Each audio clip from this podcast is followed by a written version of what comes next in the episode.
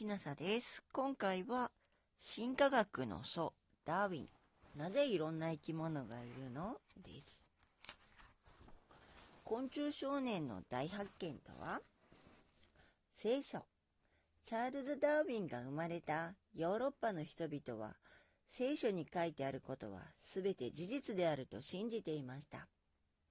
地球が太陽の周りを回っていると発表したガリレオは聖書に反しているとしてもう少しで火あぶりになるところだったのです。聖書の初めにはこう書いてあります。神様は一週間で世界を作りました。5日目にいろいろな生き物を作り、6日目に神に似せて人間を作りました。数が増えた人間たちは神様をないがしろにするようになりました。そこで神様は大洪水を起こして人間を滅ぼそうと決めました。しかし神様は良い人であるノアとその家族とあらゆる生き物のオスとメスを一匹ずつ助けようと決め、ノアに大きな箱舟を作らせました。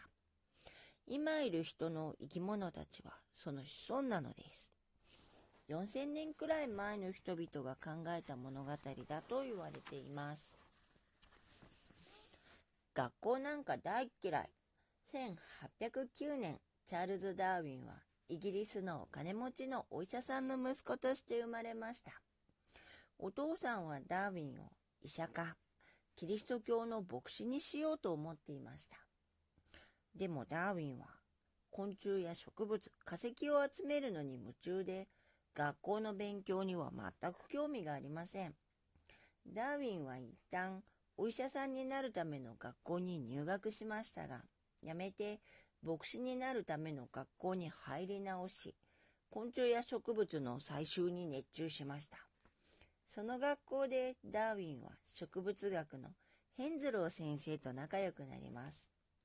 ちょうどその頃、イギリスは世界地図を作るために大型船ビーグル号の世界一周計画を練っていました。ヘンズロー先生はダーウィンに言いました。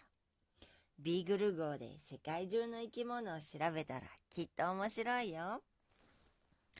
ガラパゴス諸島、1831年、ダーウィンは博物学者としてビーグル号に乗り込みます。5年かけて南アメリカやオーストラリア、太平洋の島々など世界中の生き物や化石などを調べました。ガラパゴス諸島でいろんな生き物を調べたダーウィンは疑問を感じました。たくさんの島にフィンチやゾウガメがいる。でもよく見るとくちばしの形、甲羅の形などが島ごとに違う。神様は5日目に全ての形のフィンチやゾウガメを作ったのだろうか。生き物は変化する。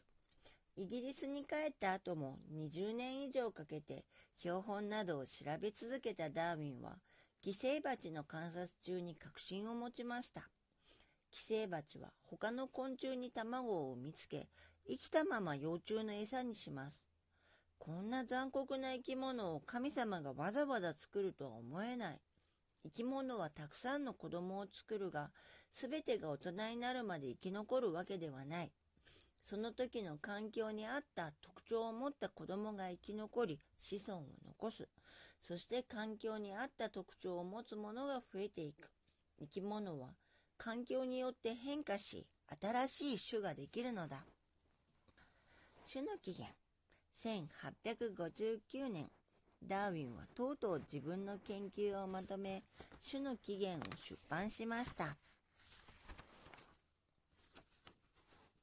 大論争。種の起源は大論争を巻き起こしました。多くの生物学者たちが種の起源を前提にすれば、私たちの研究結果が無理なく説明できると歓迎する一方、多くの神学者たちは、人と猿の祖先が同じなどということがあるものかと猛反発です。でも、飢饉で動物園の動物のほとんどが食べられてしまった時に、猿を食べようとする人はいなかったのです。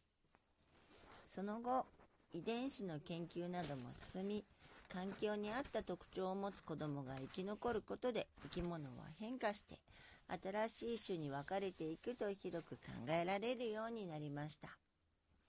現在、現在では動物や植物の種は変化するというダーウィンの説に基づいて、より美味しいお米、より虫に強い野菜や果物、より綺麗な花などの開発が行われています。遺伝子や化石などを調べることによる生き物の起源についての研究も盛んに続けられています。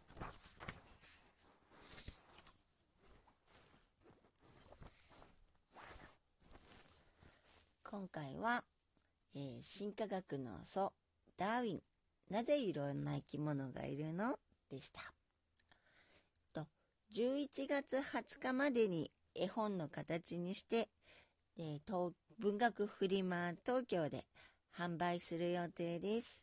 もしご都合がつく方は、立ち読みでも構いませんので、絵本になったものをご覧になっていただければと思います。で、それでは、もしあなたが聞いていらっしゃるのが夜でしたら、よく眠れますように、おやすみなさい。